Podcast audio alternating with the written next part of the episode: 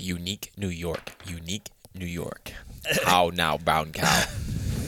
You gonna do some voice uh, warm ups too? no, no, no, no, No. no, no. Small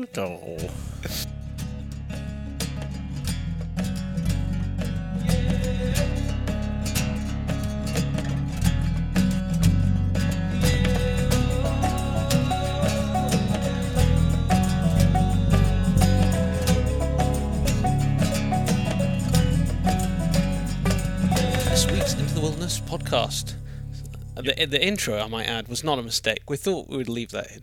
Was that the very, very intro? The very, very start. first thing the people fir- heard the was that people heard, madness. Yeah, was was madness, and that was the the, the pre-recording to to the start of the, That the was show the that you're here. That was the three of us sitting in this room prepping. Yeah. So you think that we just jump into this, but we don't. We even Um, do voice, voice warm up. Gallipoli. We're uh, bringing this to you from a very stormy, dark, wet Scotland. It's And- horrendous. My puppy is up in the office. I'm sure in any second now he's about to cause carnage by probably pulling all the podcast gear off the table. He promised that he was going to be quiet. Yeah, I'm going to scratch him, and hopefully he'll be quiet. This week, you are going to be hearing from the man that you heard at the very start of this, doing his voice warm up, who is Tyler Sharp, uh, the editor and man behind Modern Huntsman. You also heard him last week. Yes, you did. Introing uh, the podcast. Absolutely. Uh, so that was pretty cool to have him guess intro.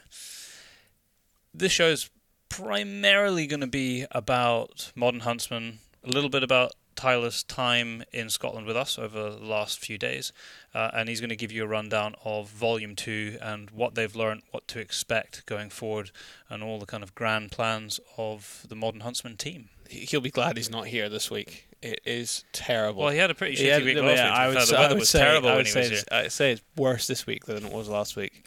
So it was great to have him over in Scotland again. Um, a pleasure to take him out on the hill, share Thanksgiving with him, uh, and his his lovely lady as well, who you will be hearing from in a future podcast. And he came to the rugby with us. He did Not the best of games, but we'll, we'll it, you know, it was still a good experience. Scotland won, so that was a bonus. yeah, yeah. Uh, I don't think we'll say anything more about this podcast. No, don't need to. No. But uh, if you don't know about Modern Huntsman, mm, there's at least one other podcast on it from before Modern Huntsman even really existed in the form that it exists now. Uh, Tyler and Brad came on the podcast during the Kickstarter phase it's of crazy. the, the publication, so you can go back and check that one out if you haven't listened to it already. And if you want to get your, if you're enticed by what you hear and you haven't seen Modern Huntsman, go and jump on to the our website if you're in UK or Europe, and you'll be able to order Volume One and Volume Two should be here shortly. And if you are wondering where your copy is, Tyler does explain at the very start of this um, this podcast. So hopefully it will clear It's everything up. It's in the high seas right now. yeah. Hopefully, Well, hopefully not in the- hopefully not in the sea. hopefully not. Hopefully on the high Yeah. seas, nice and dry on the pallet that it's coming in. We have two competitions, two competition results to announce on this podcast because we let one run on. It was probably the funnest competition I think that we've ever run. We're going to do another one like it as well. We wanted Definitely. funny pictures of your dogs, and it was unbelievable the amount that you sent in. My phone, because I was screened because people were entering in Instagram and Facebook, and on Instagram often the pictures disappear, so I was screenshotting them all. And I must have had over 300 pictures of people's dogs on my phone at one point. But we have a winner. We selected our sort of top six. Yep. Stuck it up on social, and let you all decide. Yep. And the winner was it was a, a spaniel, wasn't it? Yeah, I'm, I'm not Shaking sure. spaniel. Yeah, it was a shaking spaniel. And, And, uh, the the owner of that spaniel is Andrew Taylor.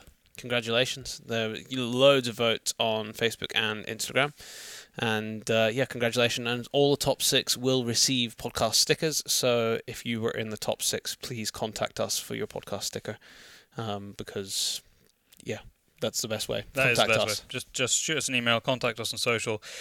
We will um we'll probably mention we'll tag Andrew in the post that it was originally on and he will get his CZ doormat as soon as he sends over the details. Yep. The second competition which we're going to announce was the chance to win the latest edition of the Hornady Reloading Manual and we asked you to subscribe to the website.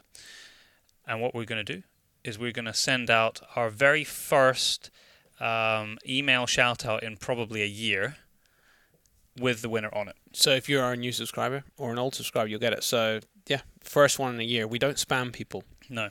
But we're also in that shout out. We're gonna um, put up uh, things that are happening at Christmas. Uh, we're bringing out prints very shortly, so people will be able to buy some some prints. We've never ever sold any of our work before. Um, So, we've got some limited edition yeah. prints of um, some photography that we do. Yep. Uh, we'll give you the latest um, latest stuff on our shop. Yep. Uh, and some films that we've released recently, just in case you missed them. It's all going to be good stuff in the lead up to Christmas. Yeah. Things to entertain yourself with. We might even highlight some of the sort of top podcasts in the last year as well, just in case you missed any. So thank you very much for all the subscribers. You'll find out if you were the lucky winner in the next few days. Is there another competition? Well, now we have the actual competition for for this show, which is going to be the chance to win a reloading with Rosie Hornady mug, coffee mug. Yep. Um, Highly sought after. we did, and I don't know what, but we've got quite a lot of um, CZ firearms merch, like T-shirts and stickers and stuff like that. So I'm going to go through the boxes, and I'm also going to bundle some of that Some together other stuff in to yeah. chuck in with the mug. Sounds um, like a plan. And how are we gonna how are we gonna run this? Ooh, what do people have to a- do? This is a tough one. This is a tough one. I think it, you just you just for this one you just need to throw your ring in the hat. So we'll put up a picture and you just need to share or tag a friend. or something yeah, like comment below probably. So go make sure if you're not following us on Instagram, you go and do that, Pace underscore brothers, or on Facebook, because that'll be the easiest way for you to enter this when And you if- see the post go up. If you're not on any social media, just send us an email and we'll put your name into the draw anyway. And We've that, got one more we do- competition. We do. Uh, We've got competitions coming out of our We- ears. Uh, we mentioned this uh, a couple of weeks ago, and that was the, the very, uh, very nice PR lady for Ed Stafford said to us that she would send up or send out a free book for our podcast listeners. So, Sorry, only UK listeners. yes, I'm sorry because I know there are a lot of you around the world, but that is the criteria for this. Yeah. the first time we've ever done that, actually, where we've, we've the- limited it the geographically. ever. So Uh, but the the book is by Ed Stafford. It is called. It's underneath my adventures for a lifetime. it is Adventures for a Lifetime. We had Ed Stafford on uh, a couple of shows ago. Yeah, yeah. So go and if you missed that for whatever reason, go and check it out because it was a great podcast. Fantastic for him to put some time aside to speak to us. And the book that we talk about in that podcast, you now have a chance to win. And we It's I've already thought about Yeah, it. Yeah, you have, haven't you? It's, it's all simple. We'll put up a picture of the book uh, online on Facebook and on our Instagram. And all you need to do is comment below about an adventure that you would like to do, something you would like to achieve. It doesn't have to be anything ridiculous, and we'll just pick between us and the office the most interesting one, the one that catches our eye. It literally can be anything, anything you want. It can be, you know, I I want to achieve climbing a hill in in this area. it doesn't have to be K two. No, it doesn't have to be yeah K two or Everest or anything like that. And yeah, give us your reasons why, and we'll explain it all in the post. Um, and we'll probably run this to just before Christmas. Yeah, I think so. so. Hopefully, enough time for us to get the book out to get it out before Yeah. Christmas. Yeah. Uh, and as always, just feel free to email if you don't use social media, and we will throw that into the the, the list of people who enter. Podcast at paceproductionsuk.com. It is also in the description. And I think that's us for intros Yes, before this show it is. with Yeah. Tyler Sharp. enjoy the show. It's uh, yeah, I enjoyed I enjoyed re-listening or re-editing uh, this show uh, because obviously I was part of it. But enjoy the show. Did, did Tyler mention how he uh, people can follow him at the end of this? I am not. No, I don't think he does actually. I don't think he does. He's I think he's Tyler Sharp Photography on Yes, Instagram. he is. Yeah. So th- that's the best place to follow him because he puts up some epic pictures on there. And of course, Modern Huntsman are on Facebook and Instagram as well. Tyler, welcome back to the Into the Wilderness podcast. Kind of for a third time because, well, actually, kind of for a fourth time. First time, recording didn't work. Second time, we drank, well, you drank a lot of whiskey. I drank a lot of port, I think, which everybody heard. And then you guest introed the podcast from a Actually, week there ago. was another time Was there? because when the first Oh, Modern yeah. Huntsman was ever launched, she came Yeah, on. a year I forgot ago. about that. We were trying to figure out how long ago it was we met, and it was seems like way longer than a year, but it was just one year ago. one year ago, you and Brad came on. We were sitting in Brad's truck in North Texas. Yeah, I remember. On I our way to a meeting for a different photo shoot unrelated to Modern Huntsman because we were still having to take on extra work to keep the lights on. And uh, and yeah, we had your the phone in the dashboard doing an international Skype call recording on your podcast. so and, na- and now you've been to Scotland twice. now I've been to Scotland in, in twice. The, in the year, last year. That's not bad for someone that we've met on Instagram. and I'm basically a member of your family now, considering that we've had Thanksgiving together. yeah. Yeah, it's glad to be back. No, it's. Uh, I'm it's sorry about the weather. You know, I couldn't have come to Scotland and not seen mist and rain, right? It honestly, I I'm not joking. This is the worst weather we've had for the year. but it is this time of year where Sure. you get this kind of weather, so it is partially your fault for coming this time of year. That's okay. You know, N- not to be. Uh, I'm, I'm not disappointed. I mean, it was a little rainy yesterday on our hunt, but it it looks beautiful. The pictures were amazing. Atmospheric. Yeah, very atmospheric. So, volume two is sitting on your lap. It is there. It's tangible. You can touch it. Now, before we talk a little bit about it, I need you to, to speak to our podcast listeners who have ordered volume two and they're thinking, well, how the hell does Tyler have a copy in his lap, but mine hasn't arrived on my doorstep yet? Sure. Well, you know, you got to keep in mind that we, we printed these in the United States and they were shipped directly to our office in Texas. So a lot of the initial orders that were placed in the United States or people who had ordered them overseas, you know, they were paying pretty high shipping rates. So there might be some people overseas who have them because they ordered them through the Modern Huntsman site, but they probably paid an additional $30 in shipping. So we apologize for you seeming like everyone else has them. I'm sure you've seen stuff on Instagram, and, and, and Brad's done a great job of reposting a lot of Instagram cool stories, see. showing people Excited opening people. them up and you know kind of uh, reading them and, and sitting next to the fire. But the entire palette of magazines that you guys ordered is currently uh, en route overseas on a boat somewhere. Uh, and for some strange reason, they don't provide as accurate of tracking for a ship as they do for an individual package via a shipping courier. So we do know that it's on the way. We don't know the exact arrival date, but hopefully in the next week, uh, hopefully maybe by the time this podcast comes out, They might have landed we here. should have an exact date, but it should be any day now. And we are hopefully optimistic that it's going to be on time so that everyone gets them um, before Christmas. Well, So, there you go. You've heard it from the editor. yeah. We we we're not lying to you. It is on its way. But we, we But- do have a backup plan if, We do. if if it doesn't come before Christmas. So For all the pre-orders, For, for yeah. all the pre-orders. So don't worry. We're just going to postpone Christmas.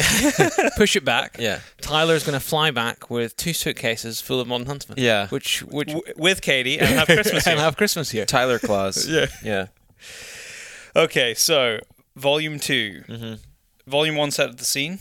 Yeah. You talked about that in the in the last podcast. What was volume two, or what is volume two about? Sure. So, volume one, we intentionally didn't have a specific theme because we wanted to sort of present a pretty broad spect- spectrum of topics and people and just kind of say, hey, look, this is the direction we're going. This is what we want to discuss. These are the type of people that are going to be involved. And from there, we're going to start to get more specific. So, volume two is themed around public land. And so, for those of you not in the United States, it might be somewhat of a foreign concept, or at least not a um, common concept. But in the United States, we have the privilege of having massive amounts. I, I don't know what the exact number is, but it's millions and millions of acres of public land that we can, as American citizens, and actually, so as American citizens, we own that, right? And and we all kind of share this um, inheritance of of land and the wildlife uh, people from other countries can come to the United States and hunt on public land as long as you have the right permit, depending on what state you're in. It's your land too. You can access it. Um, and so there's been a lot of situations in the United States where, you know, states have wanted to try to gain control over this land and potentially allow, you know, resource extraction or, you know, oil drilling or, you know, private landowners want more. So anyways there, there's been sort of some uh, conflict and contention over this. And so we thought it was an important uh, time to start to discuss that. It- and so in the united states at least there's a division between the hunting uh, community and what would we would coin the outdoor community, right? Hunters and, and rock climbers and I'm sorry, there's the hunters and anglers, right? Yep.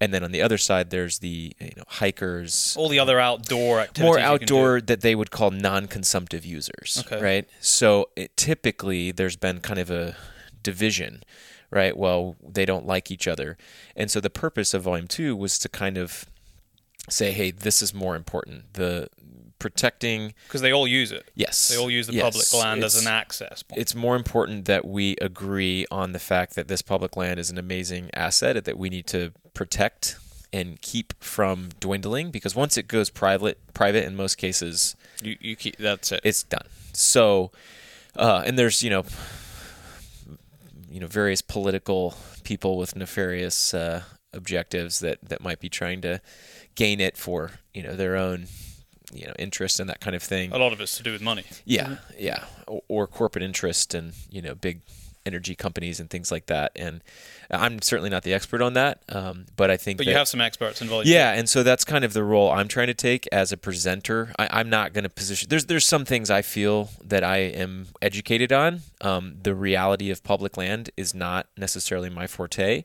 so we're doing our best to find people who are experts on those, and then ideally we're presenting a diverse array of perspectives. So, um, in this book, I would say that probably 65% of the stories are focused on U.S.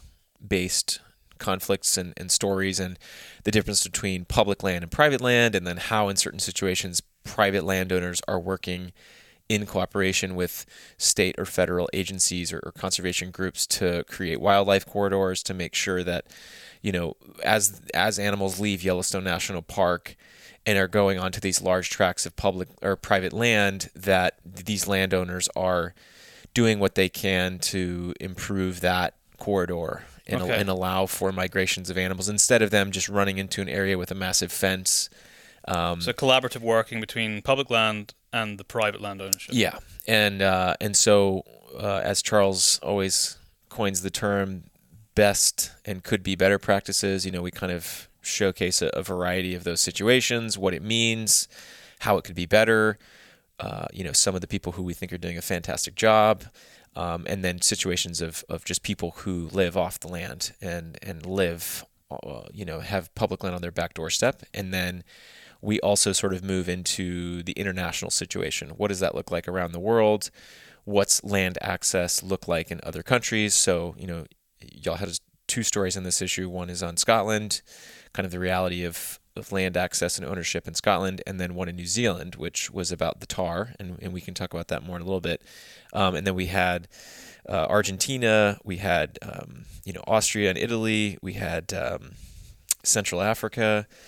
Um, well, New Zealand, uh, and, and several others. So we, we definitely we kind of have three sections of the book. So it wasn't just a North American centric. You- No. you, did touch other parts of the world, which I think Yeah. is, is is great. I know that was always your plan to kind of expand that. Yeah, I think with each issue we want to expand a little more uh, in in region, in in diversity of topic, because we know that our audience is increasing in other parts of the world, and, and UK is a is a is a huge uh, readership for us, and so we want to make sure that we're discussing some of these topics that are relevant when for you guys. When you were um, obviously the the Modern Huntsman's got out and it's mainly got out to the US right Mm. now. Uh, and have you had any feedback with people about the Scotland article? Because it, obviously it's a very interesting thing are the our land use here compared to the the US, our access. Have you discussed with anyone that when you've been back over, or even just when you've talked about it? Not yet. You know, honestly, it's been a little bit of a whirlwind. So we released this issue about three weeks ago. Yeah, it's not long, really. and since then I've been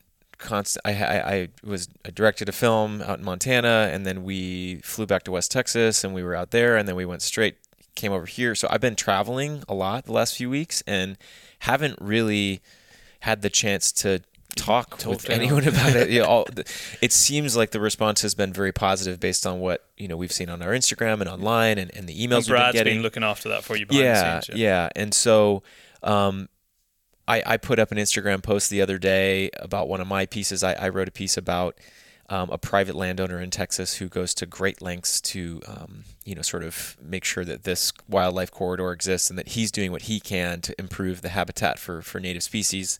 And I sort of asked a question at the end, hey, did anyone, what do you guys think? Does this, do you disagree with what I said? Do you, you know, and uh, I, thanks to the Instagram algorithm, maybe it just didn't reach enough people's uh, feeds because I didn't really, no one really responded. So I haven't really had a chance to engage with people about, About the, t- yeah, yeah. specific topics. Um, I know Brad really wants to do a lot of Instagram live stuff. So I think that when I get back, we're going to try to be a little more active with uh, having discussions with people about the issues and, and specific stories in general. Um, and that might, that might be something to do with you guys. Maybe Mm. we try to do an You- you- Instagram you, live can together. now drop in on other people. Yeah, lists. You can so have two people live we, now. we could have split screens, cool. so maybe we should plan something where, you know, I know there's a time zone difference, but maybe we could do something at the same time where we actually discuss with your uh, audience and our audience the Scotland specific or any of those topics. Yeah, that's Are- cool. are so you- it are pulls you- both audiences. Exactly, life. that's, very really clever. cool. Uh, are you finding it um,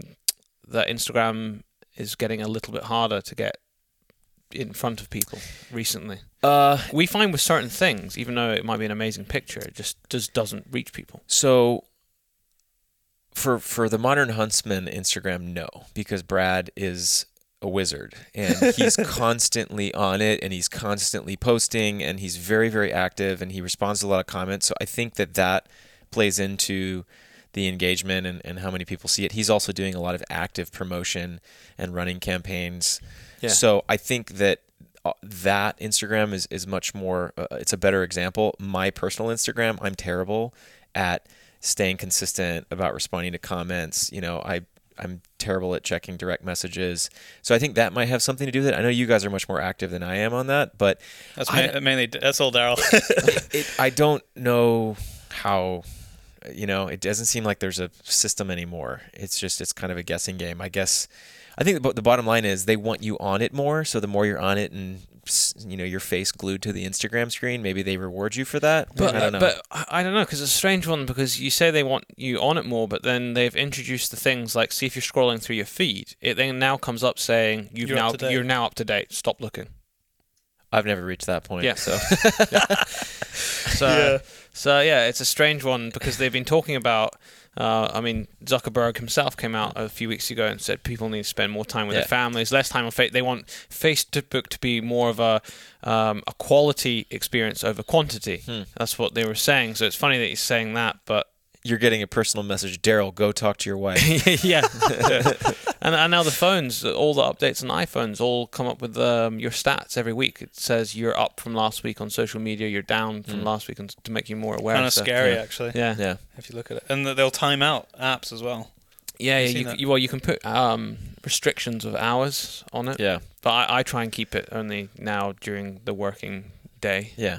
Well- because otherwise it's too much. Yeah, I don't know. I, I think that it's it's good to separate responsibilities, and you know, I'm much more focused on on the long term vision and, and the editorial Yeah. of the magazine and, and the message uh, that we're kind of putting out into the world. And Brad's much more focused on the marketing and the digital side, and he's really really good at. it. And you have to like it to be Mm. good at it. I'm I don't I only use social media on my website because you have to, right? And I don't spend a lot of time on it, so I'm trying to get better. Um, and Katie's been really good about helping me find a formula that works. Maybe that's a scheduled time where okay, at this time I'm going to spend an hour going through that and responding to you know comments or or putting content on there. Haven't been great at being consistent yet, um, but I think that it's amazing to see you know w- when you put something out there. I mean, the New Zealand film that that that you guys produced uh, that we helped release was Yeah. a great example of something that that was the most interacted piece of content we've ever put out. And I don't I don't know if you guys checked how many views it had at this point, but it's quite a, I haven't recently. I know within like three days it had about fifty thousand. which is amazing. Yeah, three days Right. after So when, release. when you think about something that's important and I'm you going to check now while we talk. and you think about something that you actually want to get out there, um, and and maybe that's something that Brad could come on and talk to you guys later about what you can do to ensure that it gets in front of the people that you want it to. So Yeah. I don't know what he did, but Well, there was a lot of things that kind of came together for that. So the, like you said, the, the story's in volume 2 Mhm. but the film release was before volume two was actually printed. Yeah. because it tied in with the massive issue of the tahr cull in New Zealand, which we have actually talked about on the on the podcast before, right in the middle of when that was happening, when potentially they were going to be culling the vast majority of their population. Uh, and just by pure luck, I had been writing a story and making a film three months before Mhm. without ever knowing that the government Yeah. was going to make that decision. So there was a little bit, a little bit of I can't claim forward planning credit for that. It's on the Modern Huntsman page. I though. can't. A- Yeah, I know, but it's it's on their Facebook. But I can't actually see how many uh, views it's had. But we, we can it- follow. it's had almost a thousand people share it. So yeah, we can quite follow up with Brad, and, and Yeah. it was funny because um, you're you're norm- you're normally quite relaxed with your emails, and when I got the email about the New Zealand thing, it kind of had this red alert feel. You were like, you know, urgent. You know, the New Zealand government just announced this. We really need to think about releasing this film in a timely manner. And Well, it was a terrible time for me to be Yeah. bothering you because you were you were the, your whole team was just up to your eyeballs in the finishing the editing and putting together volume two. um, so I I always try and avoid trying to bother you during that period of time because I know how stressful it is. But then this was such a time sensitive issue. It was they only gave the people like twelve days, I think yeah, before they were going to implement the cull, and we were already five or six days into that time frame when I sent that email, and the film was. I kind of rushed to dedicate the time to finish it. Mhm. So we we need to get this out now for it to potentially help to make a difference. sure. And uh, but anyway, we did turn around, and you guys came back, and uh, we got it up on the the Modern Huntsman Facebook page. And I want to make a correction there. You said when my whole team was working on the issue.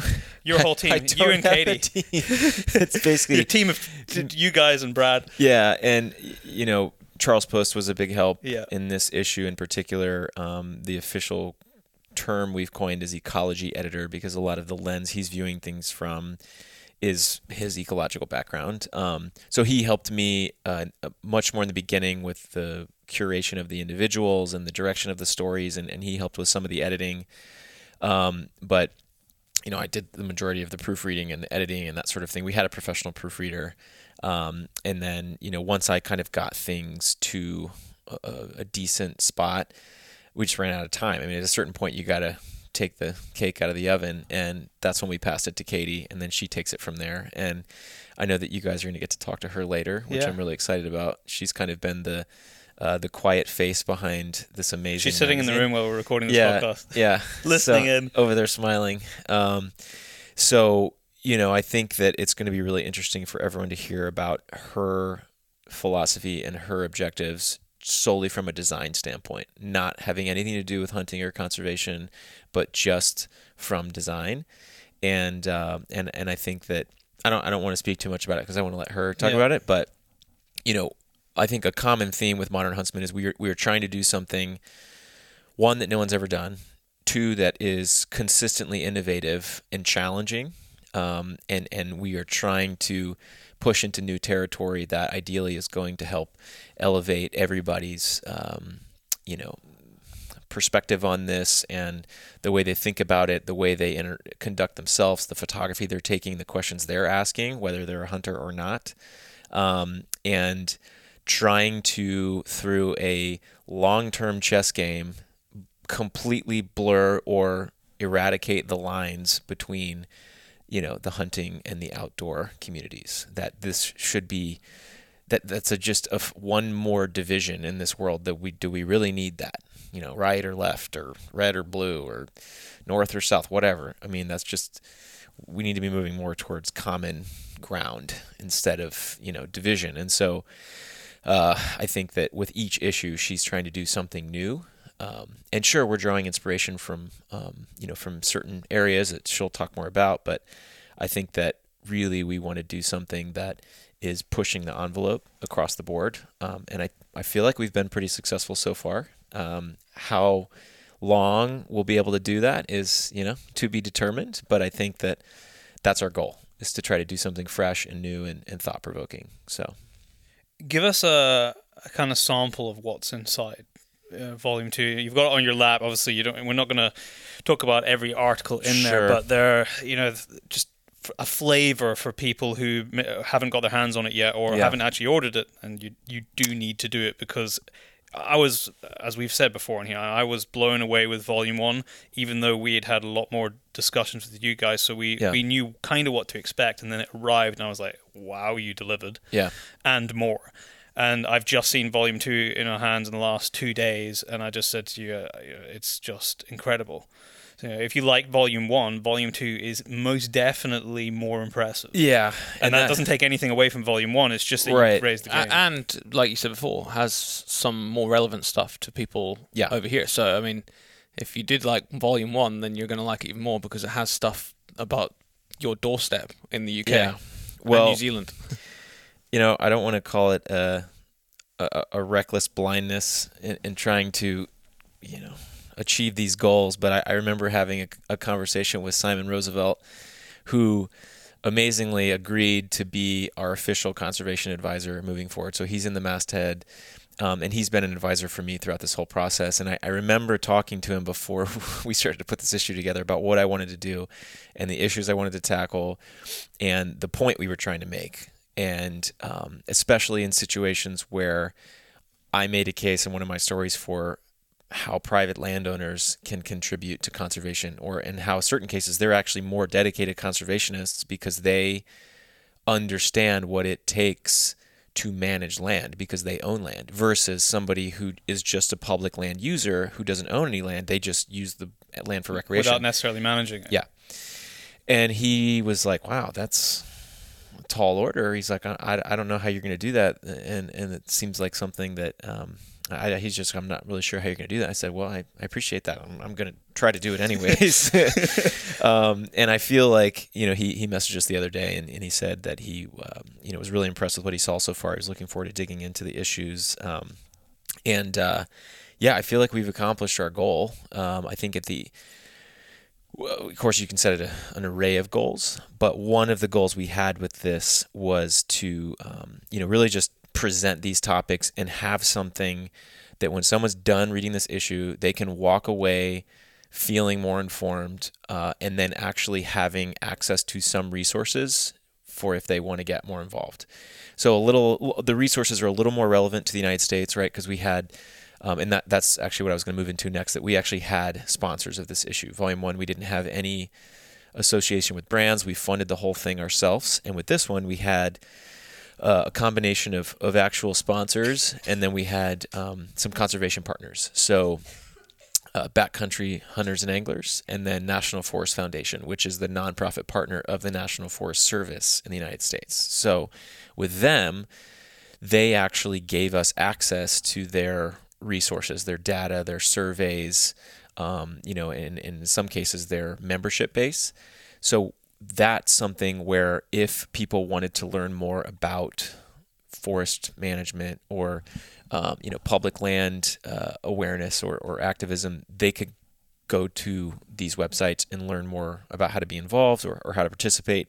So we definitely wanted to present more of those opportunities. Um, on the brand side, this was sort of a model that we made up. You know, we, we had volume one and we know that we needed we needed help. We needed a, way to help fund this magazine without making it look like other magazines. Like blatant advert. Yeah, just well, in a lot of cases, you see advers advertisements in a magazine, and they were submitted by the advertiser, and it doesn't necessarily fit in with uh, the look and feel of the book. And so, what we did, we had five sponsors. Um, Yeti was our, our biggest sponsor. Um, Sitka.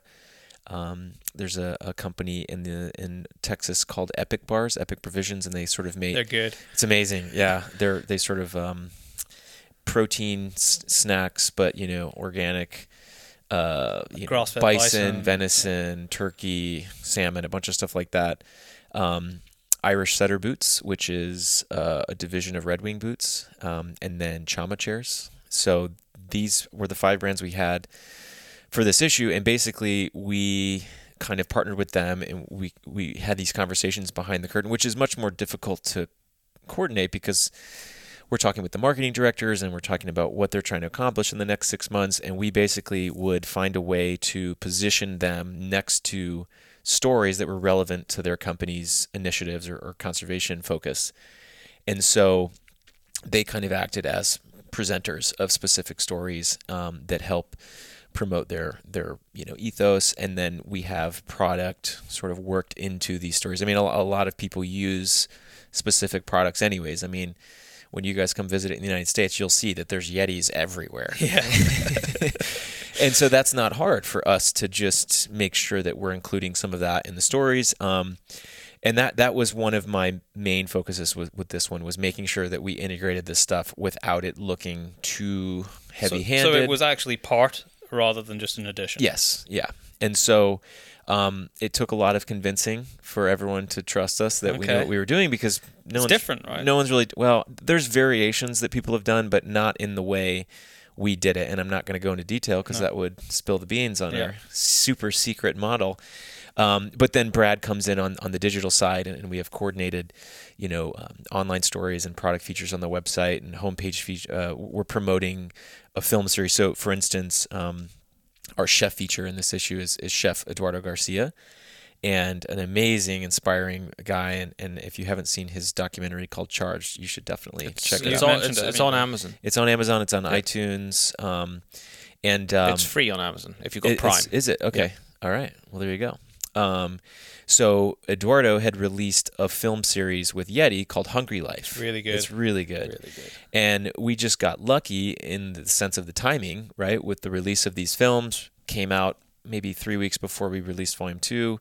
So we coordinated with Yeti. Hey, we'll we would love to help promote this film series um, through our channels as well. And so that became one of those things. So we're, we're trying to sync up as much as we can with the the you know contributors and and folks we have involved with the issue and we kind of say okay everybody dump their pockets out what do we got right what projects do you have coming up what films are you releasing and then how can we help promote it because at the end of the day the more people who see this type of quality work whether it's you know Eduardo's film or it's or it's one of your films or um, you know eh, across the board the, the better so in that sense that was a big difference between volume 1 and volume 2 was integrating you know a little bit of brands and and, uh, and So it was more than just the paper you had in your hand. Yeah, yeah. So, uh, and those are longer partnerships. So it'll be over the course of six months that we release a lot of this stuff. Um, and we're hoping that that develops into sort of a long-term thing where we're saying, okay, well, let's talk about the next few issues, and and then you know we're we're actually going out and producing films and and um, you know releasing multiple stories and that kind of stuff. So um, that's a big difference, and um, I think that one of those stories in particular that I'm really proud of was uh, there's a, a, a young um, a young woman named Erin Kiley who she was not a hunter. Um, she was a, a rancher and grew up in a combination of Virginia and, and was ranching out in California. And I don't remember if, exactly if she was actually vegetarian, but she definitely wasn't a hunter.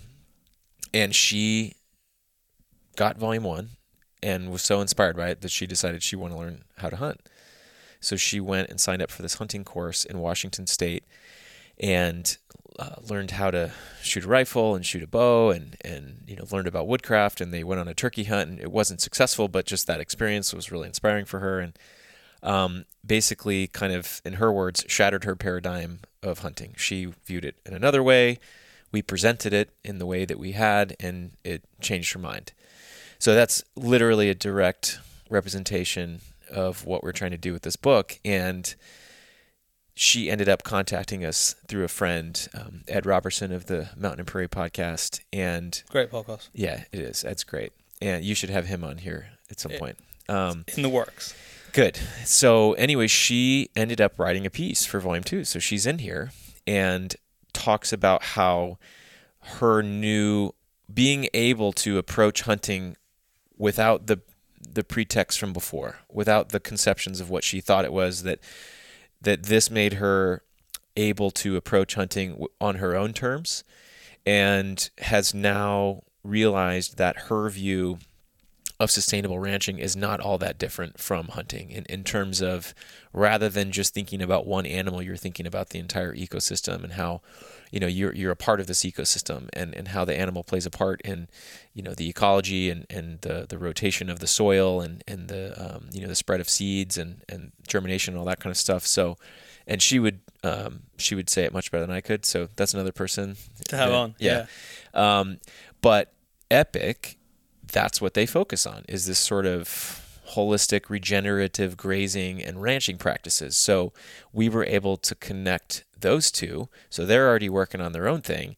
And that's a perfect example of how we were able to pair a brand with a contributor who already think the same. They're doing the same type of thing. Perfect matchup. perfect matchup. The story was a great example of something that we want to do, and everybody was happy. Um, and and so I think that that's uh, I hope that it's that easy every time. Um, but that's something I was really excited about because that's kind of what I had in mind when we came up with this. I was like, surely there's ways where we can find people who want to do stories that brands are hoping to do anyways, and it's basically like a grant, right? Here, go do this. But but more than that, that's another. That is a great example of one of the things you wanted to achieve with Modern Huntsman, Absolutely, which is open the door yeah, and say, be involved yeah. and understand it at a level that you want to understand. and it's great that people feel that I mean we see it on our our Instagram and that people contacting us but feel like they can contact contact you and speak to you Mm-hmm. Yeah. Yeah, and instead I think, of a big a massive brand where you go "Oh, I'm going to shoot them a message but I'll never get anything It'll back go through Yeah. HR. yeah, we're gonna give them your email address for now. if they want to contact me, you can be the gatekeeper.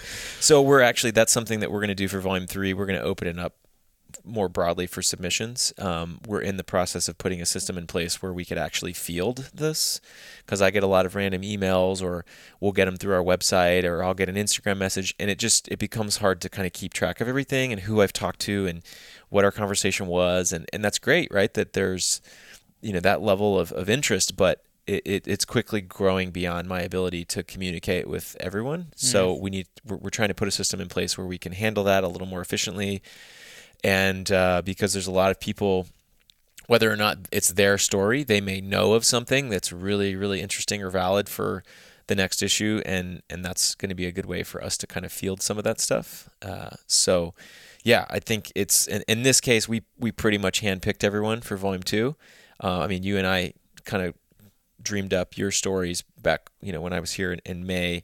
Um, and then you know obviously i wrote several charles wrote several. Um, and we have uh, you know a handful of returning contributors from volume one but quite a few new people. So um, volume one was 204 pages. This is 256 so it's quite a bit bigger. It's noticeable when even when you just yeah. and then we had i think 13 or 14 contributors in volume one. We have over 30 in this one.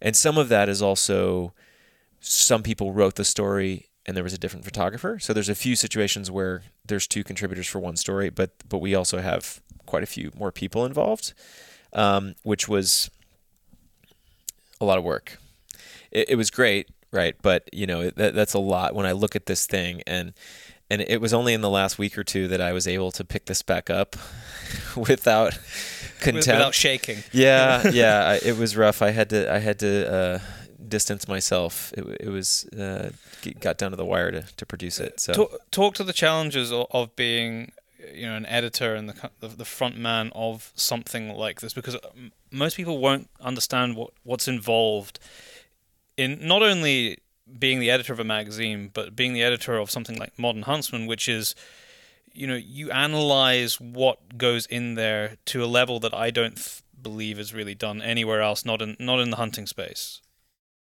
Yeah, I think that in the beginning I was a total pain in the ass to Brad and Elliot, and I know that I'm definitely a pain in the ass to Katie. And she'll talk more about that later. we, we, we, we got a should say that face. Katie is the designer, but also your girlfriend. Yeah, yeah. so we work together and live together and create together, um, which is fantastic most of the times. Uh, but in certain cases, like the final production week of Modern Huntsman, can be quite hard. I'm just watching her face while you're talking. Yeah.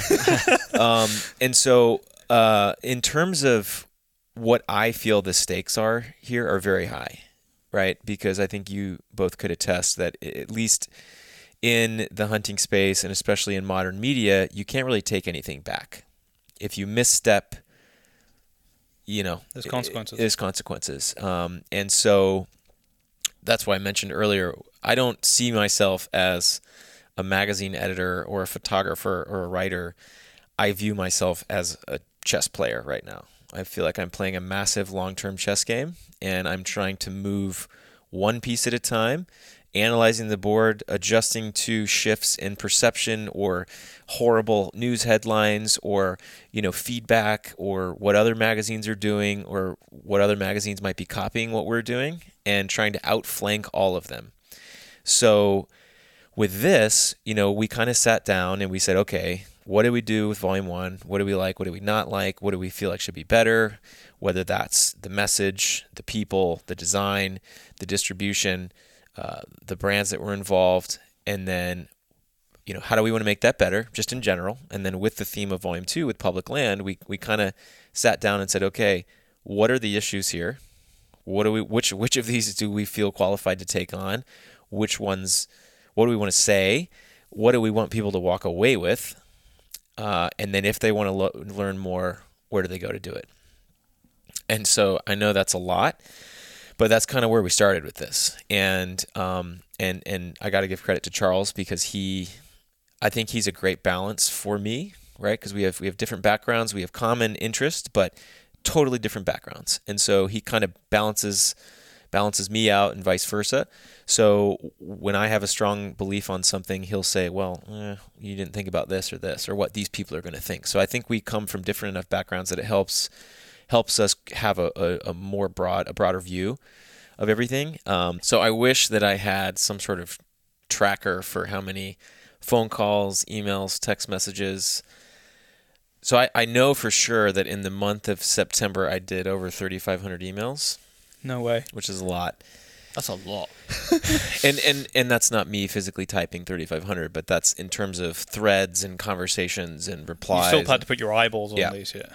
and but i did personally talk to every single contributor in this book about their story uh, what we wanted to do.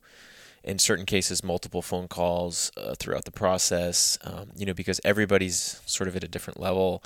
Some people are very you know experienced contributors and writers where you know i mean byron in your case you turn in a story and there's very little editing right I same paid him to say that today.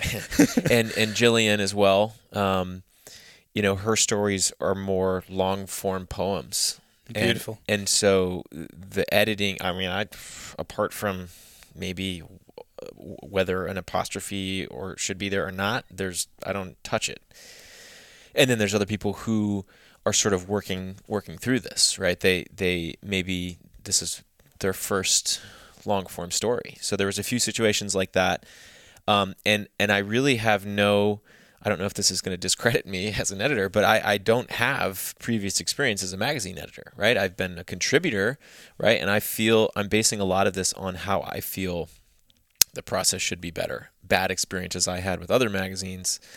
And so I just, you know, and, and Katie's gotten on to me about this. She's like, oh, well, you know, you, you should be able to pass some of this off. And I think, in my opinion, why I feel as proud of this as I do is because I've personally had a part in every you know every step along the way. Um, and I and I want the experience to be personal. I want the contributors to feel like they're a part of it rather than just somebody who you know sent in some photos and we're like yeah thank you very much. Uh, we'll never speak again.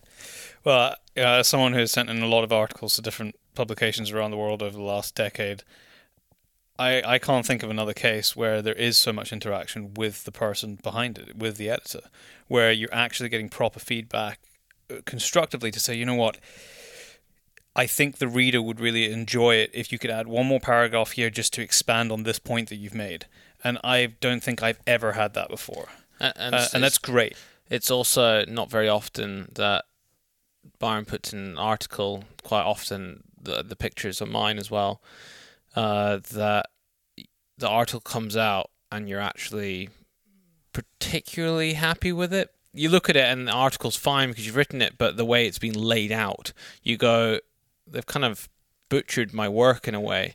Um, Especially the- when you the- give, try, when you think you've given nice photos, whereas we flick through these ones. To, yeah, you look, you flick through that. I mean, there's a few. There, don't get me wrong. There's a few that we've worked with in Germany and that, and they do a really good job. There, there is a few around the world, but on the whole, they end up butchering It's the not work, the normality. or they don't credit um, photographers, which happens all the time with our work. Yeah.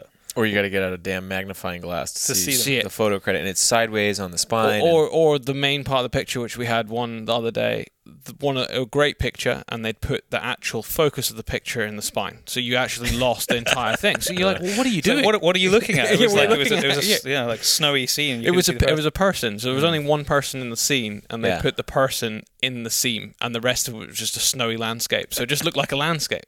and Katie walked out of the room, but uh, you know, working with her on this has actually changed my photography a little bit. yeah. So you were uh, saying you'll day, notice yeah. yesterday we were we were on a uh, an estate here in Scotland, and and I remember taking the picture I would normally take. And then I thought to myself, mm, Katie would like this image, but she would want it to be a double page spread. So I should probably put the subject a little further to the left and give her some blank space. Uh, You, know, Yeah. actually, the last few shoots I've done, I've been putting a lot of my focus on uh, exactly the same thing as you. Is is that this can be used here? So. Yeah. I've been putting stuff much further to the left or the right hand side. Typically, Yeah. it's the left. yeah. Um, and so I think that we got to find a balance, right? Because, uh, or, or if there was a way to take some of the editing off my plate in terms of the actual proofreading and that sort of stuff. Um, so we're working on ways to, to make that more efficient. Uh, in no way do I want to become removed from the process. I, th- I think that if we are going to open it up for submissions in a perfect world, there's somebody who understands my preference or my sort of standard and when they get a story they'd be able to to know whether or not it's something that I would be interested in and sort of screen some of those and It's like a pre-filter a, for li- little bit. That would be nice um, because uh, I don't like being on the computer you know and I and I prefer to if I could talk to everyone face to face great uh, but I do prefer to be on the phone so we had a lot of phone calls about a lot of this stuff um, but because I was so involved in the process, it was it was a lot of work with that many people. So um, I think that you know we absolutely wanted Volume Two to be a clear step up from Volume One. Uh, I don't know if we. We, we we hear what you're saying, Tyler, and we'll fly out and help you for a Please, month. come stay in Montana. Yeah. Um, That's what you're actually saying. To Yes. us. I, I need Yeah. help, and you guys need to come over Yeah. and just And- stay and with come- me come and hunt for, in for- Montana. for a month, and Yeah. you guys can proofread some stuff. And Um, so I, I think that we're going to have to find a balance because we can't just keep upping the bar massively every time. No. Right. So I think with volume three, what we've kind of decided, I, I like this size. This this feels, feels really nice, very nice. balanced, and Uh, in terms of page count, you know, the 240, 250 s- 50 pages is good.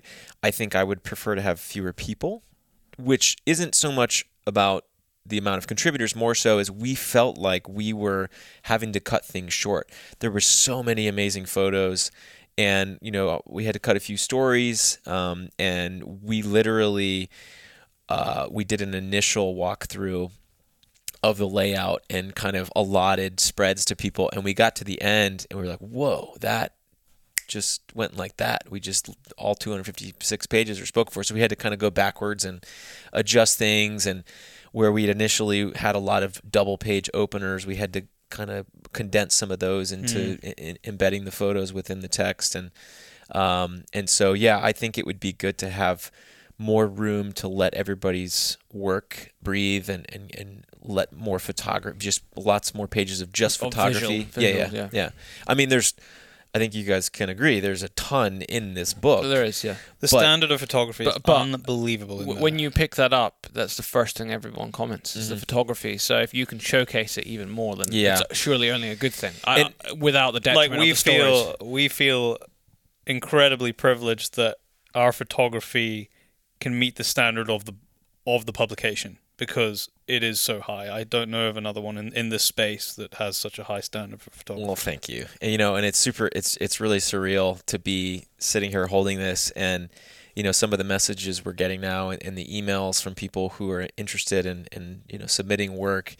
Uh, to think that it's only been a year, and and You've come so far. I knew, you know, I knew that we would get there, right? Because I, I just was, I had no doubt in my mind that this was the path we were on. This is where we were going to get eventually. Um, not to say that we're resting on our laurels, but uh, the the reception to this has been amazing, and we've certainly made our our statement clear, and I think people uh, understand what we're we're trying to do, and um, and a lot of people want to help or or be a part of it, and so um, you know, and and one of the major wins, in my uh, in my opinion, is the fact that we have one of Chris Burkard's images on the cover of a hunting magazine. It's it's amazing. It's an incredible image, and you have to really look at it to try and work out what it is that you're looking at. Yeah. So for those of you who haven't actually seen the book, it's the cover is one of Chris Burkard's aerial photos of an Icelandic river. Uh, I'm sorry, a glacial river in Iceland. So if you'll you look on the cover, when I was initially editing this image, um, there's um, little white specks, and I thought, "Come on, Chris, you got dust spots on your sensor." and I then haven't actually. Let me. yeah, and then I, this, I, didn't zoomed in. this. Those are little pieces of glacier that haven't quite melted yet. No way. So there's a couple little white spots on the cover. Yeah, yeah. So I you didn't know notice that. the the yellow, from what I understand, is sort of the sediment and the sand that's sort of been under the glacier, and then these you know the bluish green is is the water uh, melting and flowing down. So Charles was uh, you know he's worked on several projects with Chris and, and they're good friends. And so Charles approached him about being a guest editor. Um, and I had you know little expectation because Chris is obviously uh, approached by massive brands and organizations all over the world. And I um, was really surprised to hear that he was interested in being a part of it. And so um, yeah we've got a great interview in, in here with him that Charles did uh, talking about his uh, you know, sort of love and appreciation for public land, um, and then you know, sort of the challenges that we face with it, and, and then why he feels it's important that people need to come together uh, to, to sort of make sure that, that it stays the way it is, or that things continue to improve. And uh, I believe. Um, I, I don't know the current status on this, but I believe he was working with the Icelandic government on the creation of a park system and public land. Ah, okay.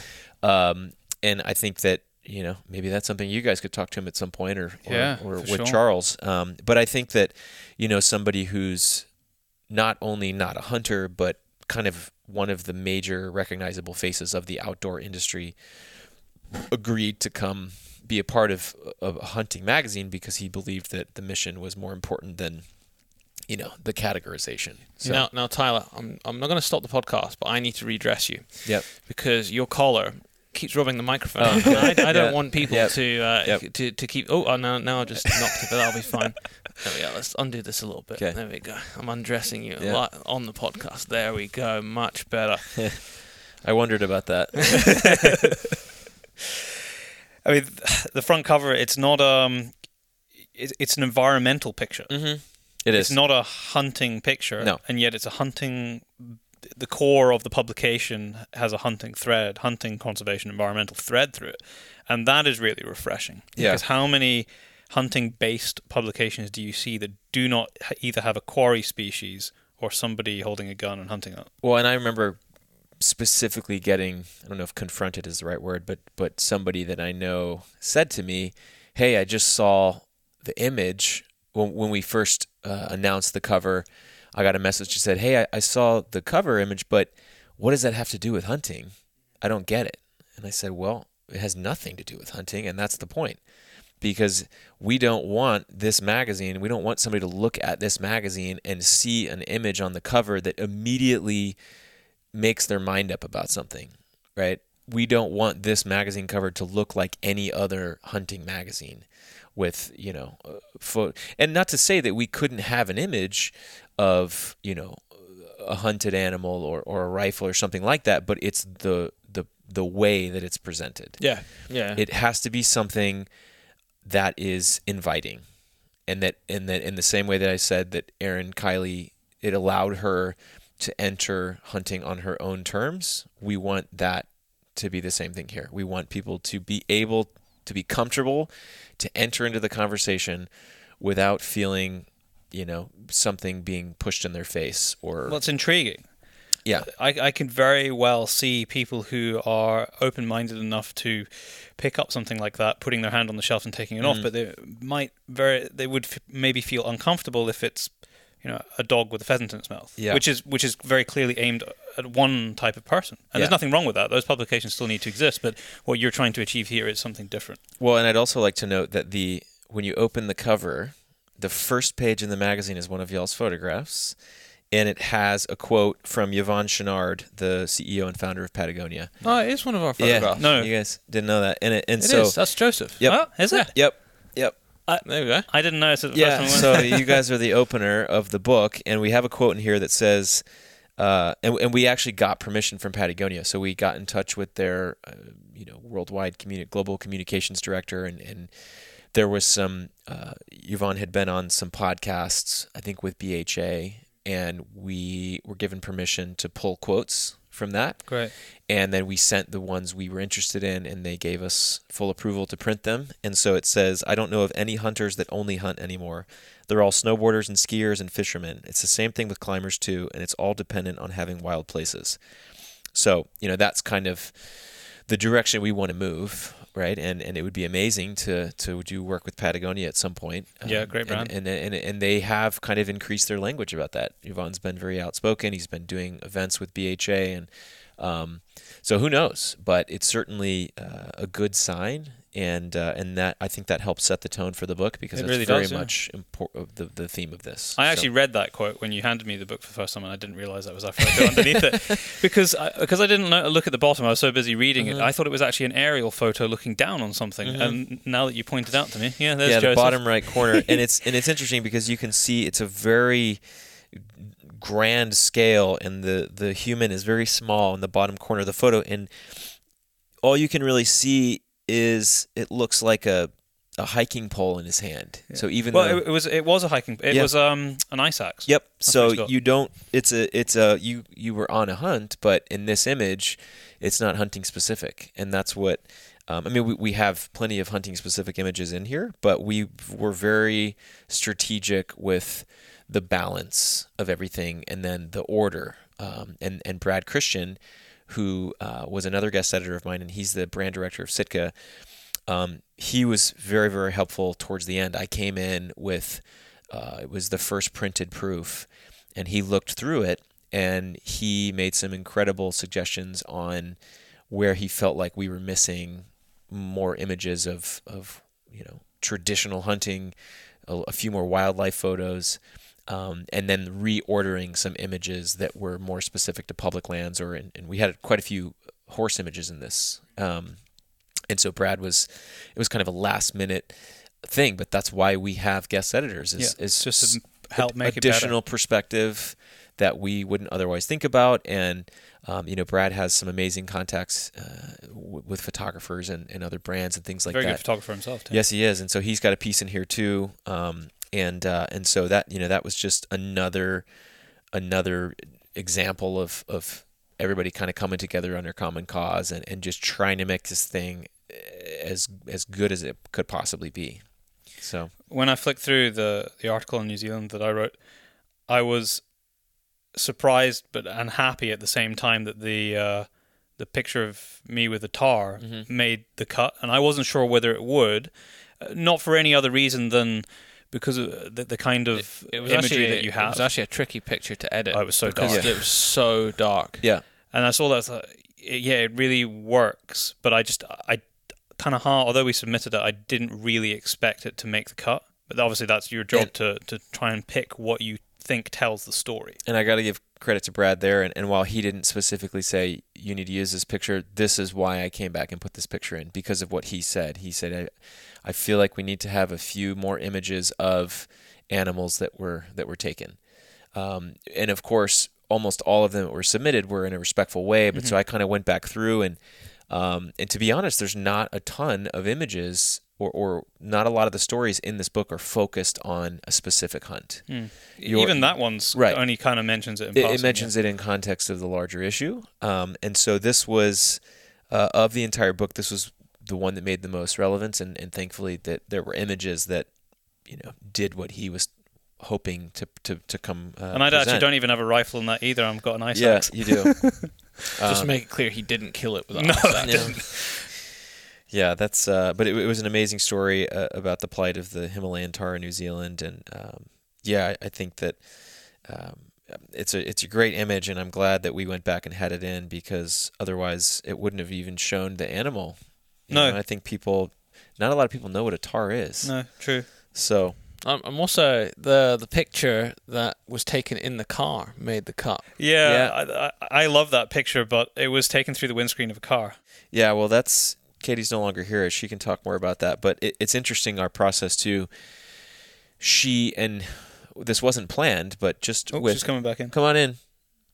Um, I guess you can edit that part out. no, we, we're just going to leave it in. leave it in. Uh, so I think that it's interesting when we do this that she has an awareness of the themes because I've been talking about them for months and she's Driving her nuts, probably. s- taking phone calls in the car about them and so she has an idea but she hadn't read through all the stories before she did the layout so in this situation I give her a, a Dropbox folder you know of images of selects and I remember her giving me crap about it she's like 25 images is not selects.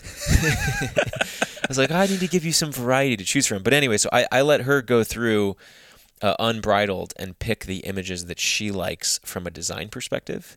And then I kind of go through and do a review and say, okay, well, you know, because this s- story specifically mentions this or that, I think we need to sub this one for for this image. But for the most part, I, I would say that 75 to 85% of this book, she just went through and picked everything without my input. And then I went in and, and sort of rearranged some things according to the to the subject and theme. Um, but she loved your your car picture. So yeah. Cool. Yeah, she's shaking her head Yeah. up and down. Are you able to tell us what Volume 3 is going to be about? I think so. Okay, yeah, good. Uh, I mean, obviously, we, we know because we've been talking about it. I wasn't Yeah. sure if it was public information. so- Yeah, I mean, it's going to be about wildlife management, which is a pretty broad topic. But um, this was something that Simon and I. Uh, So I'm just going to press pause on you Yep. for a second because you've mentioned Simon before. Mhm. Simon Roosevelt, grandson of Teddy Roosevelt. I don't know. Or is he descendant of yeah? I don't know if he's great great grandson or, but he's descendant from the Teddy famous Roosevelt. Teddy Roosevelt. Yeah, Sorry, just for and um, context. he's then. the only, from what I understand, he's the only Roosevelt since TR who has sort of taken up the hunting and conservation banner. Mm-hmm. Um, and he isn't, you know, he, he's kind of a behind the scenes person, but he has a a lot of input into uh, conservation and, and wildlife and, and ethics. Uh, amazing person to in have. the United States, yeah.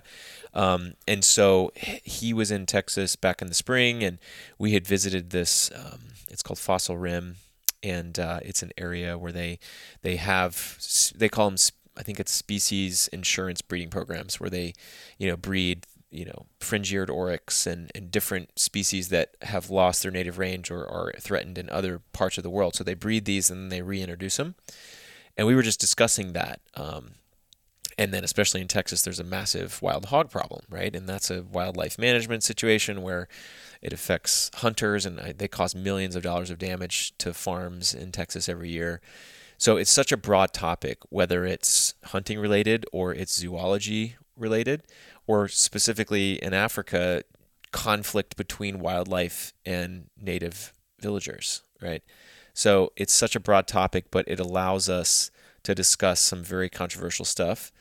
And uh, you know, I mean, elephant conflict, grizzly bears, wolves. Um, I mean, here in the UK, you know, you've got your your own topics you want to talk about. So that's what Volume Three is slated for, which is part of why I was here. Um, and you know, we don't know if you want to talk about that. yeah, yeah, now. we, we can talk about. So, I mean, you can give a, an insight into one of the articles that you're going to be doing, which is what we were up Yeah. in the rain and miserable mist yesterday. yeah, I mean, I'd like to say that's the only reason I came to Scotland, but You it's can see where you were hunting. The glen is just, Yeah. just up there. Yeah. Yeah. Well, in the mist. Sure. Apparently. Um, obviously, I just wanted to spend more time here and have a my- couple of, get, a couple of days off as well, get myself a proper tweed hunting hat, which I managed to do. which you're sporting right I now. I am, yeah. Even though the headphones don't really fit over it. Looks are important. yeah, well, who knows? Somebody could be doing an Instagram story. Um, Katie and. Yep, hint, hint. um, yeah, and I just uh, last time I was here, we were on the Glen Ogle estate, Yep. and I got to see some of the red grouse management, which was super fascinating to me. The amount of work that goes into improving the habitat for this one bird, um, but especially evidenced by you, you know you guys talking about how the the heather moorland is rarer than the rainforest. That there's less heather moorland left than there is rainforest, but people And most of us here. love the rainforest, but don't necessarily know as much about you know the moorland here, the moorland There's no, management. there's no monkeys, that's why. uh, no charismatic megafauna. I believe is what you're looking for. So Who, whose phrase is That's that? Charles. That's Charles. Yeah. yeah. I could have guessed. yeah. So um, f- and for me, you know, there's something so sort of mystical and majestic about the red stag, right? And you always The, the monarch of yeah, the and, and we have some of y'all's photos in here of, of the traditional, you know, ponies on the hill with this, the stag and the mist and the tweeds. And I said, I need to see what this is all about. And at the same time, realized how much of a sort of a hot topic it is in your country with, uh, you know, the amount of work that these gamekeepers, you know, exhibit and, and go through to manage these deer populations. And it's also relevant to this current issue of, of public versus private land because these are private estates, but they spend a lot of money to do this and a lot of times are operate at a loss. And so yesterday I was able to actually kind of experience this for myself and, and we spoke with one of the young gamekeepers there who who knew he was so award winning. Yeah, yeah, He, he didn't. He didn't mention. I had told you. I'd given you the heads up, and then we did the interview with him, and he never mentioned it. And I had to pick him up because he was too modest to talk he, about it. Yeah, he had won four or five awards as a young gamekeeper in Scotland, and uh, I think it was really, really interesting to to see what his job entails and, and the amount of effort they go through to uh, to ensure the health of this of this herd. And and it's I think what was really interesting to me was that uh, a lot of people associate these. They see the photos from this and they say, oh, that looks, you know, only for the rich and famous kind of thing, and it's this big trophy hunt. But at the end of the day, they their main focus and their only interest in that whole operation is to protect the well-being of the herd. And so every decision they make is not about what the client wants or how much money they may or may not have paid. It's about their personal decision on the well-being of the ecosystem and the individual animal. And that's how they're selecting it. Absolutely, and I think that was really, really interesting to hear about. Um, Yeah, 'cause And- Callum was saying to you that you, as a client, you can't phone up and say, "I want to shoot uh, a trophy twelve point or fourteen point stag," Yeah. because they'll just say to you, "Sorry, sorry, we don't we don't do that here." Go to New Zealand. Maybe, yeah. Yeah. Uh, that that is not what we do. You may very well shoot something like Mm. that, but when we go up on the hill, uh, and you're going to read about this in, in Tyler's article, I'm sure, because Callum went into quite a, a lot of detail about how what their selection process is and how it works. Uh, but that is not their focus. Yeah. Their, their focus is not how big is the rack that we can stick on the wall. It is can we find the right animal Yeah. for the well-being and longevity of the herd, Mm-hmm. and that's about body size and survival through winters, that sort of thing. Yeah, and it, and it and it, it's quite brilliant actually because basically they're you know. eh, In a comedic way, it's, it's they're getting you know clients to pay to do their job in a Yeah. sense, which is, but you're so when you're paying to go on one of these hunts, you're paying for the privilege to be part of the history of this you know operation and the management of this species, hmm. which, and and something that was really interesting to me is that the government doesn't really do population censuses in the way that the U.S. government would, you know, do surveys and say, okay, there's this many animals, and then they issue this number of permits or tags. That it's the responsibility of, of the gamekeepers to to manage, or you know, to sort of survey the herds and, and how many there are, and then from that they sort of base a percentage of the take on that. Exactly. So not only are they the guide, but they're also sort of the wildlife researcher as well. So whereas there's a disconnect in the United States, um, you know, some guides may not have access to that information, but if you've got your tag, you know that you're legal. You can go out and you can hunt. Because someone else has done it for you. Right. Yeah. So in this case, they're actually much more uh, invested and aware of the current state of that, you know, herd of animals, which I think is really honorable. And many of them, not not all the the keepers do it because some of them are uh, at different stages in the training for it. But increasingly, as we go forward into the future, the vast majority of stalkers in those upland areas will be doing the habitat assessment plots themselves. We're just in the process of helping with the revamp of the film for the training of it. So they will have 30, 40 plots around the, the estate, where, which they have to monitor every year. And there's a, a very regimented system, uh, ecological system for working out browsing pressure uh, to help determine whether they're getting it right. Um, Yeah. They are involved in that. That it's Yeah. not outside people coming in to do it, although that does happen to check it. They're involved in it on the ground and they're being trained to do it. Yeah. Well, and then it was it was interesting to hear about the grouse as well and how they're so tuned in to the breeding success of the grouse and they, you know, Callum was telling us about how there was a, a hard winter and the and the grouse chicks didn't do very well and so the numbers were down and so they, you know, didn't do as many hunts and and you know, specifically and that's a, a tough decision for them because Huge amount of financially that's yeah. bringing in far less money but the health and success of the grouse population is more important than that and that's where the private ownership um, i feel like should be commended because they're making a decision that's immediately affecting the amount of money coming in and they're going to take that loss because they're stewards of, of this land and, and of that wildlife And it's a long it's the long term Yeah. survival that they're interested in. mm-hmm. So, uh, your hunt yesterday. Tell me about it.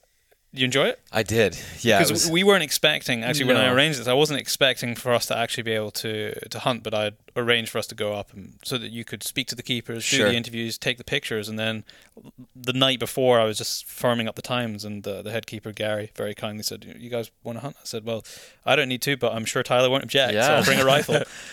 yeah it was amazing i mean i, I didn't expect it either um, and in fact when Did you tip everyone when you were there? I smiled and waved to everyone.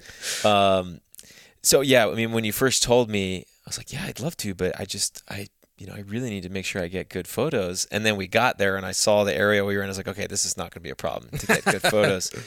And uh, I think that I might be a little spoiled because I, from what I gather, our stalking experience was was rather It was a lot quicker than it can be. Yeah. we just got lucky. They were low down, probably because of the weather. They Yeah, were quite low down on the hill. Yeah. So, you know, we stocked up through, you know, this, I don't even know what, what that is. I mean, it felt like a bog, but That's basically That's most just- of Scotland. that's just our time of year. hill. yeah, I mean, it, uh, these amazing waterfalls and, and rocks with moss and, and all these colorful, uh, you know, purples and greens and, and beautiful colors.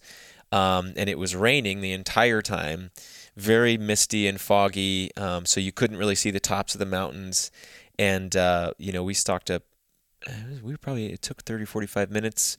Um, but it, it, it's cool because the tradition of the Scottish stalking is that you know the guide per se is is sort of the gatekeeper. And so he you crawl right behind him and he kind of makes all the decisions. And he, he had that discussion with you before we started, yes didn't he? yeah. And um and so we crawled up to this rock and and basically at this point um they're managing the herd. So they've determined that they needed to take what did he say 500 Uh, for yeah, for the entire state. for the entire for state. females, yeah. they needed to to call 100 stags so 100 males and 500 females. And so and between all the gamekeepers on the estate they all have sort of an, an allotment Yeah, that different they're, beats. they're responsible for uh, a s- specific you know area of land. And in that area they have to make sure that they reach these numbers so that areas don't get overgrazed or that you know sickness and and um, and, and weakness don't move in and all that kind of stuff. And so that's kind of what this hunt was about was helping them do their job. And so for me to get to experience this and do this um, you know so we stalked up on on a hind on a female and i think i was about 180 yards away. And um, i was really nervous just I, i've never gotten to do it before. And anyways um, made a good shot and you know th- thankfully uh, she didn't run very far. Um, but because of the mist and the fog it took us a while to find her. Yeah.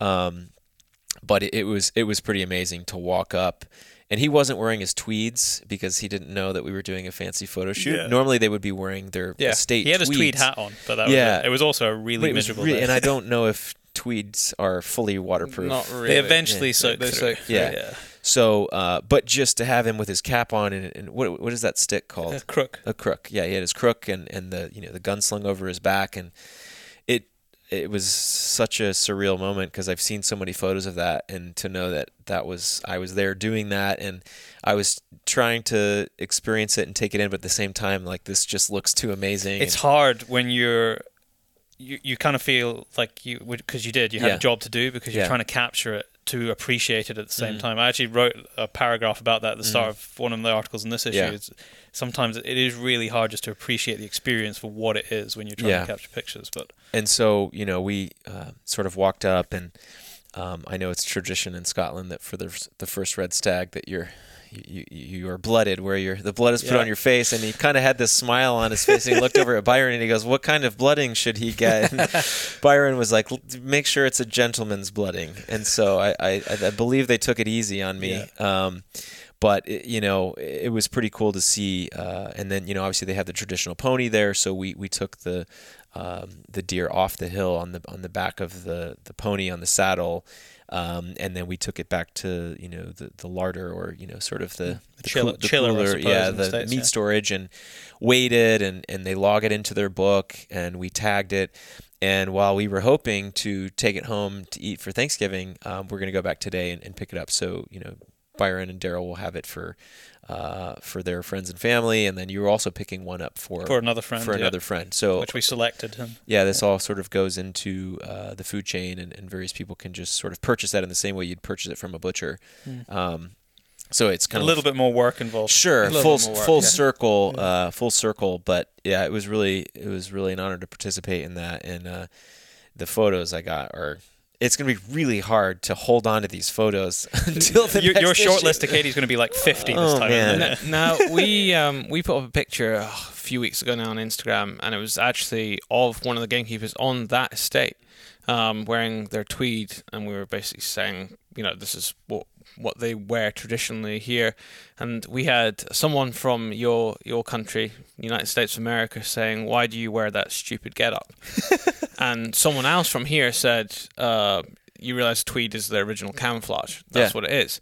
Now you've been here, you can uh, obviously Callum wasn't wearing a full tweed, but he had tweed caps on. But his tweed cap would have been the estate's que- tweed. It was, yeah. So you can probably appreciate how it actually does match the environment that it's in. Well, but It's e- funny that you bring it up because you weren't there yesterday, and I mentioned that when we were on the hill. Yeah. So, but the jacket he was wearing was a greenish color that literally was the exact color of the surrounding landscape. And so, yeah, I, I see how, uh, and and then how I was wearing a green that was a little bit darker, and how that wouldn't necessarily it would stick out, which is interesting. Um, that it's all natural earth tones and.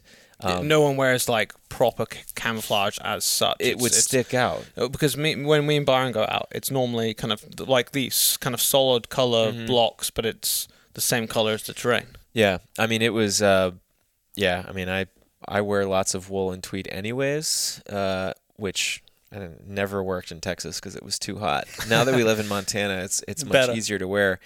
Um, but no, that that was something for me to see it in action that it, it has application and. Uh, and then someone else I was speaking to in England recently, someone had asked him a similar question about why why did people start dressing all fancy for these shoots? And he said that you know he had heard that in in in the origination of it that that was a way to show respect to the landowner. If they were allowing you to hunt on their estate, that you would dress I can imagine. that smart was the case, yeah. t- as a sign of respect to the landowner. So they would show up to these shoots, you know, wearing nice clothes uh, as a sign of respect to the person who's allowed them access to the ground, uh, which I think was kind of cool. But um, but no, big fan of tweed and. Uh, I mean, the, the granite. There's so much granite up there that the Mm-hmm. grey of that particular tweed, the uh, the Dalhousie up Invermark tweed, Mm-hmm. When he put his hat down on the because you shot off his hat. Yep. It was just blended perfectly into the granite Yep. stone. Yep. I thought that was a pretty pretty cool photo of, you know, him sitting there with his tweed hat protecting your rifle from getting scratched, but it all kind of blended in. It was could not have been more Scottish. He's a proper gent. He even asked. He said, "Do you mind if we shoot you shoot?" Because I took my nice rifle Yeah. Mm-hmm. with the wooden stock. Do you mind if we shoot the rifle off off the rock?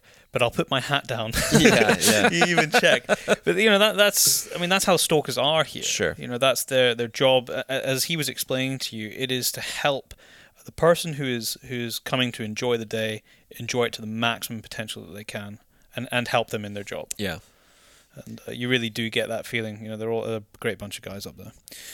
I wanted to ask you about the uh, just rewind on the the blooding because I've been picked up for this before um, by people, even like actually my cousin who who does actually hunt, and we've had discussions about the process of of blooding, which is done in many countries around the world to a greater or lesser extent, and whether that was or is disrespectful in any way. What's your kind of take on it? I don't. I mean, I've I've seen it before, you know, in other places too, and, and that's not the first time that that's happened. But in this context, I think that um, it's a tradition, right? And whether or not, I don't know. I just I just feel like it's important for people to have respect for other traditions, whether they're a part of them or not, right? And and it's all based on uh, where, where's the scale there? Because there's some practices uh, in you know maybe South American cultures that might seem barbaric or you know even violent, right? And, and African tribes too. You know somehow some of these young boys when they hold them down and it's they're you know circumcised in front of their entire village while they're screaming and that kind of thing. It's kind of intense, right? Different end of the scale. Right, but that's part of their culture and that's part of their tradition. Um, and it, it means something symbolically to them. And in the same way, this is representing, uh, you know, a symbolic sort of, I don't know if that's a end, right, of, end of the end, end of of the hunt. rite of passage, whatever you want to call it. And so, uh, again, But it's we- not dis- I don't see it as disrespectful No, no, any way. no. It's not disrespectful to the animal that's died. It is. It is actually uh, done as a mark of respect. Well, and if anything, it, it makes you st- take a little more ownership of what has just happened. I mean, you you know the term "you have blood on your hands." Well, in this case, I had blood on my face, and you know I certainly would take responsibility for that, anyways. But I think that it's you know an interesting symbolism there, and um, I could see in the same way that people get upset by trophy photos or, or grip and grins they see online that are out of context. I think that someone seeing a photo out of context, they I could see how they might be offended by that. But that also might just be an individual case of, of someone being closed minded versus wanting to understand why that's there. Hmm. Right. So to me it would be important for someone to at least want to understand, right? Why? How did you get to that Right. point? And then if and if th- at that point they then decide, okay, well, I understand why you did that and I'm I still disagree with it, fine. Right? Mm-hmm. We all have the the right to disagree. But how far do you need to take that, right? I mm-hmm. mean, just because you disagree with something, uh, it's I don't know.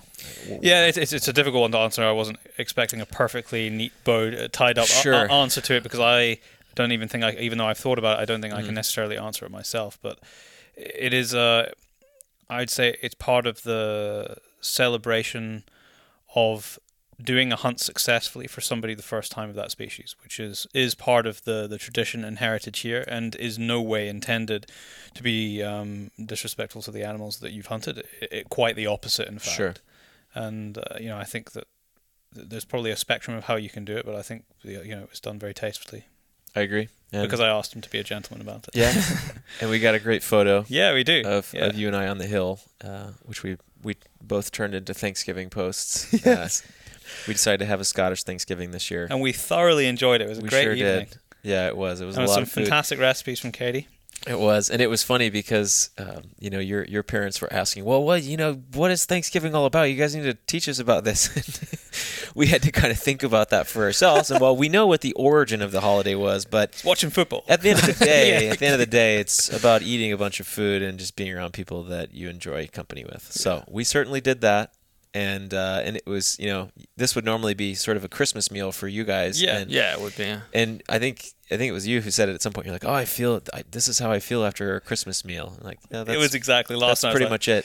I don't want to do anything. I just We feel I just feel like a slob now. we were all slouching on the couch, you know, drinking dessert wine and enjoying the fire, and uh, everyone just sort of dozed off to sleep, which is what it's supposed to be. So You're going to be at shows in the coming months, for, or if people are there, might they be Mm. able to bump into you? I hope so. I'm at, I'll be at Dallas Safari Club for sure. I'm not sure about SCI. I will be at Shot Show as well. So those are the only two I, I know for Solid. sure. Um, Any but, shows in the UK, maybe? Come over here uh, show? I don't know about the UK, but I think I'll probably be at IWA in Germany. Mhm. March. Um, yep.